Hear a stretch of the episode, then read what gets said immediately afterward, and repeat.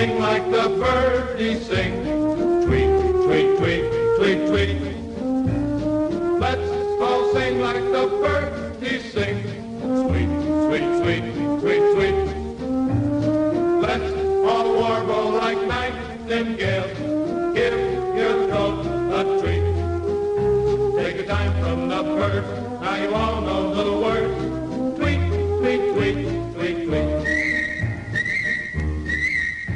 Hello again out there in uh, Birdland. It's uh, Anson Tebbetts along with.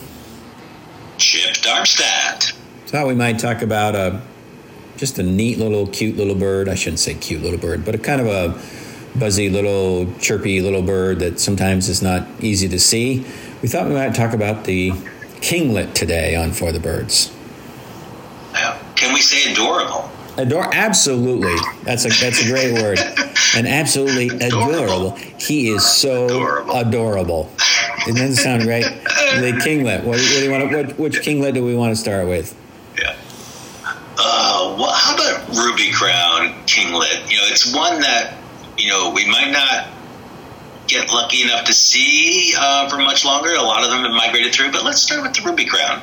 All right, ruby crown it is. So the ruby crown. Now, am I going to have to? Um, sometimes I think about kinglets, I think like I'm hiking on Mount Mansfield or I'm at at a higher elevation. Not the case always, though, right? No, yeah, this time of year, just like so many birds, you can see um, either species um, at any elevation. Um, ruby crown uh, nests in, in Vermont. At, you're right, at you know a higher elevation, and also up in the Northeast Kingdom.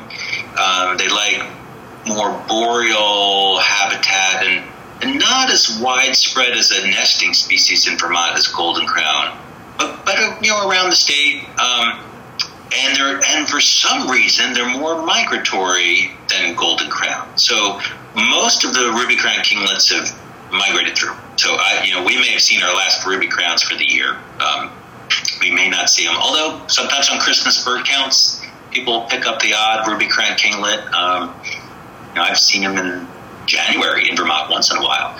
So uh, but most of them have migrated through. They're they're short distance migrants, only going to uh, southern New England, mid Atlantic states. I don't know how far south they get, but they're not like a long distance migrant.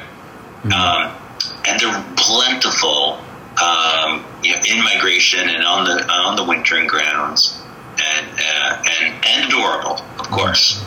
And um, this song of them is very high pitched, right? So it's really that's really um, sometimes very very hard to pick up, but uh, uh, really high pitch. Yeah, yeah. A lot of folks have trouble hearing, at least the, hearing the intro to the song. These high-pitched introductory notes. Uh, a lot of folks can't hear that. Some of the, some like the tail end of the song, though. I don't know. I think it's easier to hear. Um, and then they also, and so, and you may actually hear. I've heard them singing in migration. You know, we talked about song sparrow recently singing in the fall, and I've heard ruby crown kinglets singing in the fall as well and they also I, I often find them when they give this two note call. So you know as we know a lot of birds have a variety of calls. Um, some of them are just simple chips. And the um, ruby crown does this little chivit chivit this little two note two note call. So that's uh, one way to pick them out because they can be pretty inconspicuous when they're foraging. Um, sometimes in a conifer sometimes in just deciduous sh- shrubs but listen for that chivit chivit call Uh, the ruby crown kinglet. Um, and are they like their own separate category? Because they're kind of like sometimes they almost look like a warbler, but then sometimes they look like a sparrow. But they're only like they got their own got their own deal. Yeah, they've got their own deal going. The, the kinglet family, um, and there's other other species in Eurasia. Uh, I love the name of this one, Firecrest. Mm. Sounds like it should be a Marvel superhero, Firecrest. But Um, um, showings at uh, seven thirty and nine thirty. Firecrest in you know, Studio A. Yeah, that's that's definitely. Yeah, exactly. Have you ever seen one? I have. Yeah, Oh. in, in Europe.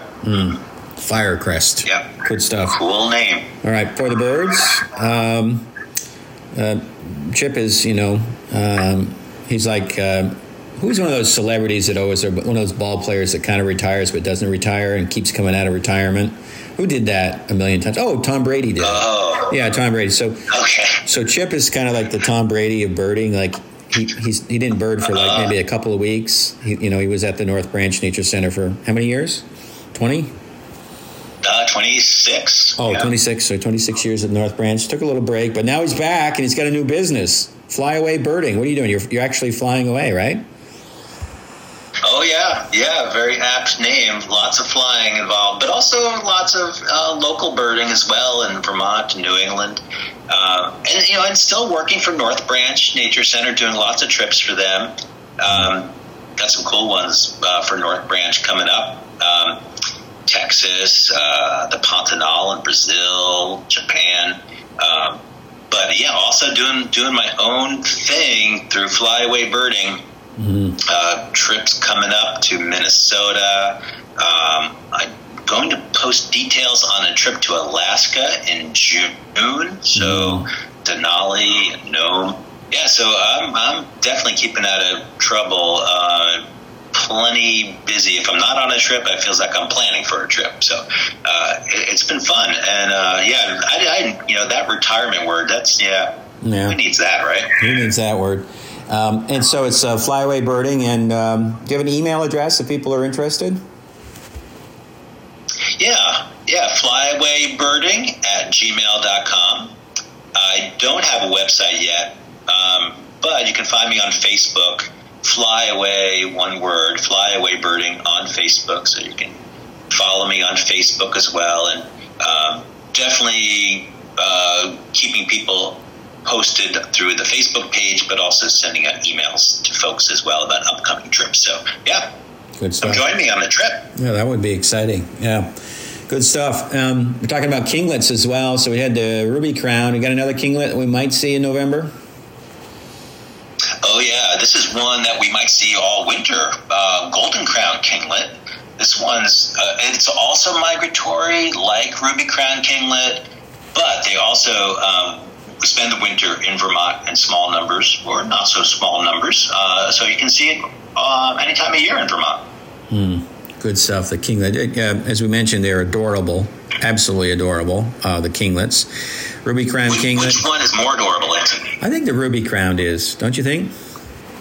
I'm, I'm with you there. Yeah. Golden crown kinglets are, are yeah they're you know an attractive bird, but they also kind of have a, a know a mean look to them. I don't know. Uh, they just uh, they have this uh, you know they look they're the same size shape.